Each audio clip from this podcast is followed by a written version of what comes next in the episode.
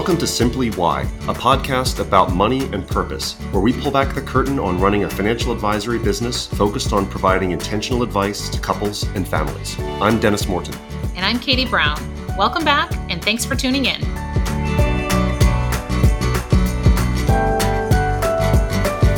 Welcome back to the Simply Why podcast. I'm Dennis Morton here with Katie Brown. Katie, how are you doing today? Hey, Dennis. Great. I'm excited to talk today.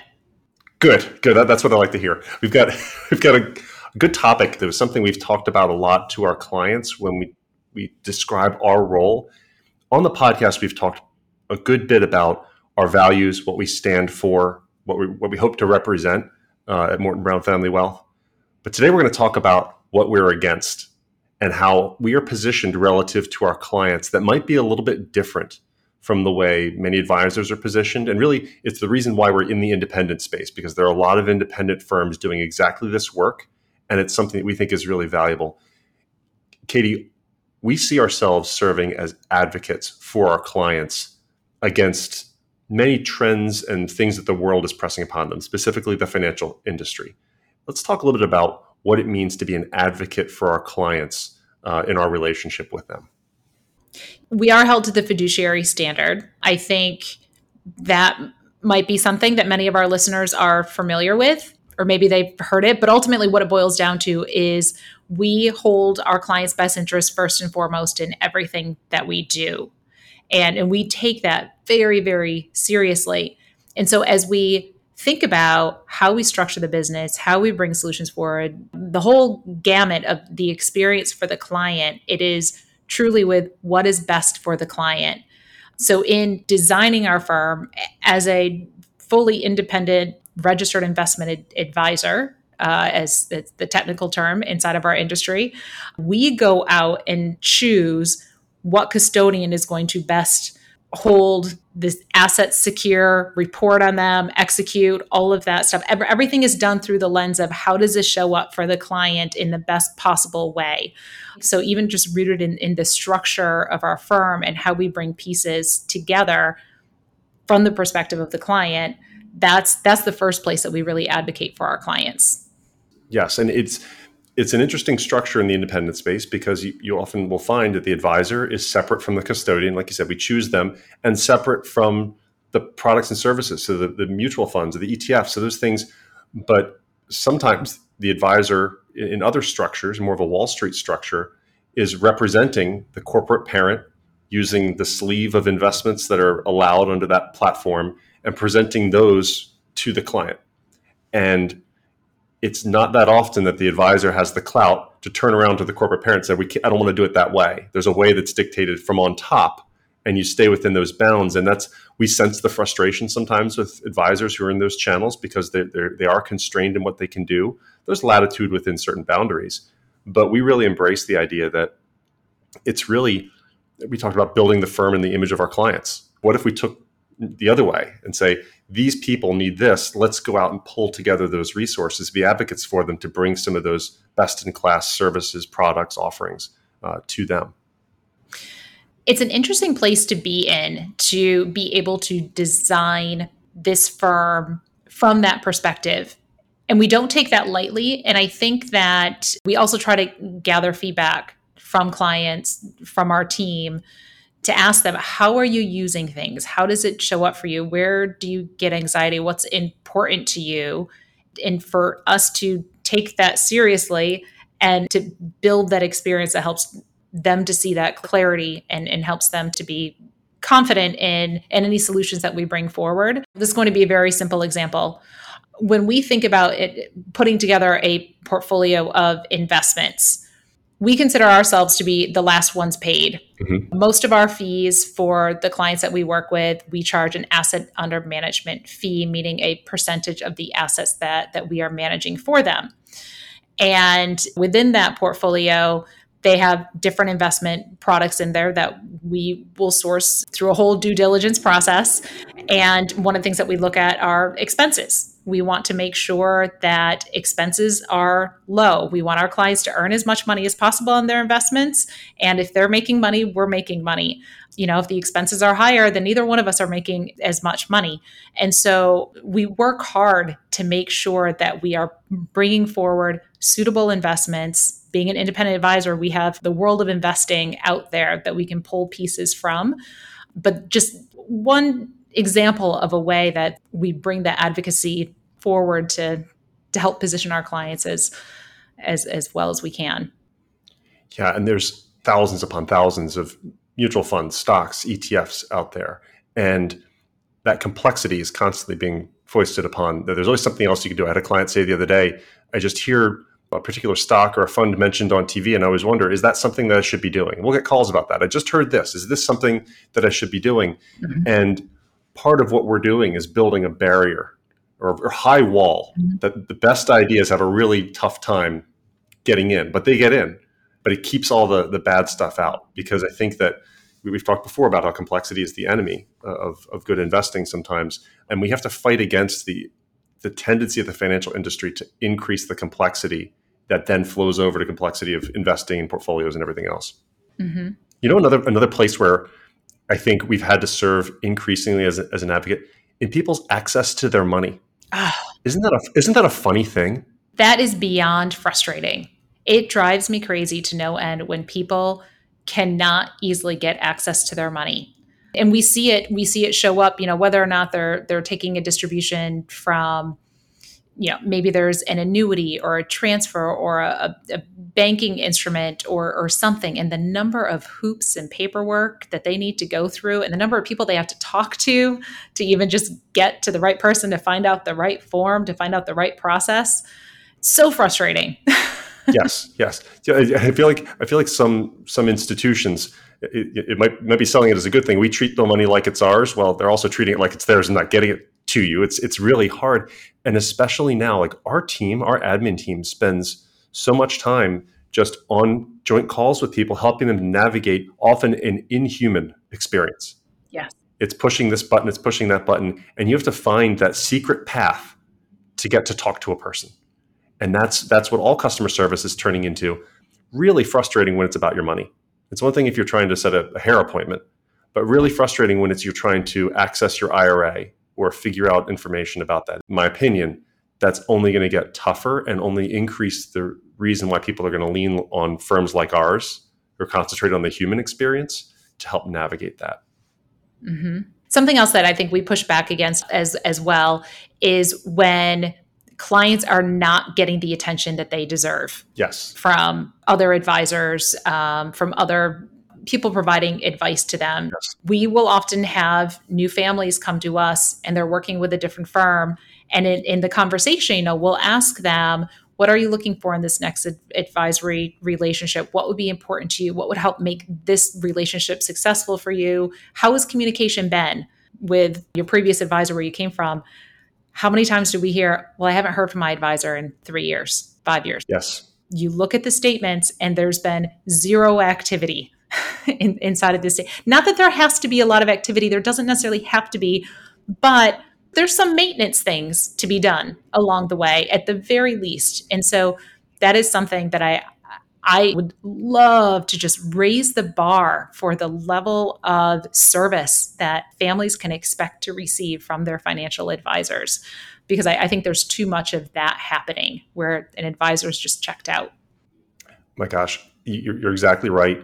I left Wall Street at this point, what, 14 years ago. I still see statements coming across our desk from people who are coming on board where it's the same things that I was seeing, you know, in the late 2000s. They'll, have a smattering of preferred stocks, some expensive mutual funds, a handful of individually picked stocks, you know, 15 individual stocks that make no sense in the context of anything. Mm-hmm. And you just see all this product. It feels like product of the day, stock of the day got cobbled together and that's what they think their plan is. Right. That's what they think their investment strategy is. And it's it's really frustrating to see that still out there, especially because you and I we've been in the independent space for for me it's like 15 years, uh, for you even longer, but it's still so novel. It, it is still out there, and, and it just helps us to. It's invigorating because it's there's work to be done, but you see it showing up on statements all the time. Mm-hmm. Mm-hmm. And I will say, coming off of 2020, coming off of 2022, it frustrates me to no end when I see the lack of activity during those time periods when there was a lot of productive work to be done. Yes. And opportunities to get portfolios positioned properly, to do some tax loss selling, to position for for future growth and reduce costs. Yes. Reduce costs too. I mean, because if we look at just the, the cost of investing 10 years ago is so much higher than the cost of investing today that has been a, great trend that has happened in our industry mm-hmm. but we still see to your point we still see some portfolios with some very high cost positions in in there some very high cost securities and mutual funds and different strategies that just in, in this day and age should not be there yeah, and, I wonder what, what's at the root of this. We're talking a lot about advocating on behalf of our clients for an industry that that doesn't always have its act together, and I think some of that, especially on specifically on the advisory side, there aren't enough advisors doing this work. I think we're facing this this crisis a little bit.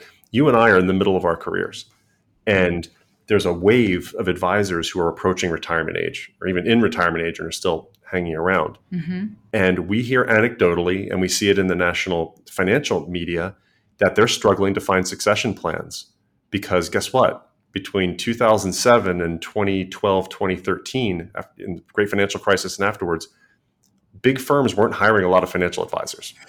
They barely made it through the financial crisis, and they had my generation washed out uh, from from Wall Street for the most part. So looking around saying, where are all the 45 year old financial advisors that are going to take over for the 65 year old financial advisors? And there aren't any. So what you end up having is the handful that there are are dealing with many, many, many households. Mm-hmm. So many households because those book, books of clients are rolling down to the next generation. Two advisors, three or four advisors, their succession plan is one person. And suddenly you can't do what you do for thousands of people, especially if you're a planning focused firm or something like that you can't look at the statements. I think Wall Street's dealing with that issue. It's one of the reasons why part of our advocacy is making sure that we manage our capacity mm-hmm. and that we and we don't have you know 20,000 people who never hear from us. Right. And I feel I feel for some of those advisors too that truly would love to give the same level of service mm-hmm. to clients that I I feel that we give to our clients and you know always trying to make it better absolutely but I think there are a lot of great advisors that just have too much on their plate and and they're in a tough spot. So, you know, I do want to recognize that as well, but at the end of the day, it's the client experience, it's how it shows up for the family that's the most important thing. And I think for families that don't feel as if they are getting the right level of service and attention, I hope that they seek it out because it's it's your financial well-being and it's continued success of the the family and communication and everything else. I think it is so important. But there's a lot of transformation that's happening not just in our industry and a lot of industries but there's a lot of transformation that's help, happening. And there's a ton of incredible technology that's coming out too. And i think that that's that's something else that kind of a different type of advocacy but i think an advocacy that we do for our clients as well is helping to bring forth technologies that are going to streamline how they access their money, how they view their money, how they view their plan, make it as simplified as, as possible, give them the information that they need. And I think this is an incredibly exciting time to be in the financial industry from that that fintech perspective. I think the the part that makes it so exciting is the entrepreneurship. Mm-hmm. I think that's what's really kind of fallen by the wayside. You heard talk to advisors who are large institutions who say it was much more entrepreneurial a long time ago. Now there were it was the Wild West in some respects. It wasn't re- as regulated. There was a lot of stuff, uh, you know, thing, things that needed to be tightened up. But the entrepreneurial spirit, especially as we go to conferences and we're seeing other firms nationwide what they're doing, the amount of entrepreneurial energy that's being put into financial technology, that's the part that's really invigorating. That's the part that gets us super excited because you realize we can design a business, hitch our wagons to people who are doing it uniquely better, and deliver that right here for, for this for this group of clients. It's it's an exciting time to be in, in our space in the industry, our little corner. Yes, our corner is getting bigger. It is. it is. I think it's getting bigger because I think advisors are recognizing that the independent space gives them a lot more freedom and allows them to be able to break outside of that corporate mold if that mold doesn't fit them. Mm-hmm. So it, it, gives another option, um, more flexibility, and a lot more clients are migrating into the independent space as well because they want to know that their client has their best interest in mind at all times. And I think they're recognizing it's not across the board, but it's a different client experience. And sometimes it's better for the families. Yes. I think one other way that we advocate for our clients is through things like this, like by podcasting, creating videos, blogging, all, all of those things. Because as you've heard, we're taking these ideas, these experiences that we have with one family, broadcasting that out within our community and even out within the industry, and letting that become knowledge, building community around that. That's part of what we were trying to do, and making people feel like they belong to something. Mm-hmm.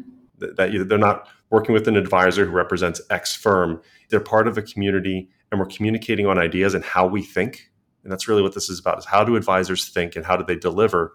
And the feedback so far has, has been great because people feel like they're they're learning a little bit about how we're going out there into the world attempting to influence the, the better experience for clients. Yeah. I think that is one of the great advantages that we do have under our structure is that we can speak out loud and as I said before, hopefully raise that bar for the client expectations mm-hmm. of what they should be receiving in an advisory relationship. So the more that we can, the more that we can shout that from the rooftops, Dennis, good. I, I know. I know. the better. Hence the podcast. yeah, I mean, you're right. A lot of advisors can't do this because, for good reason, if there's 15,000 advisors working for a firm, if they all tried to have a podcast, that would be a compliance nightmare. Mm-hmm. So you kind of have to corral that a little bit we're very fortunate. We work with a great compliance team to make sure that they know how we think, they know how we talk, and they review all of these things. And it's, it allows us, it's really a superpower for us to be able to communicate this way and translate, hopefully, the client experience into something that people appreciate, understand, and know that we're constantly working on.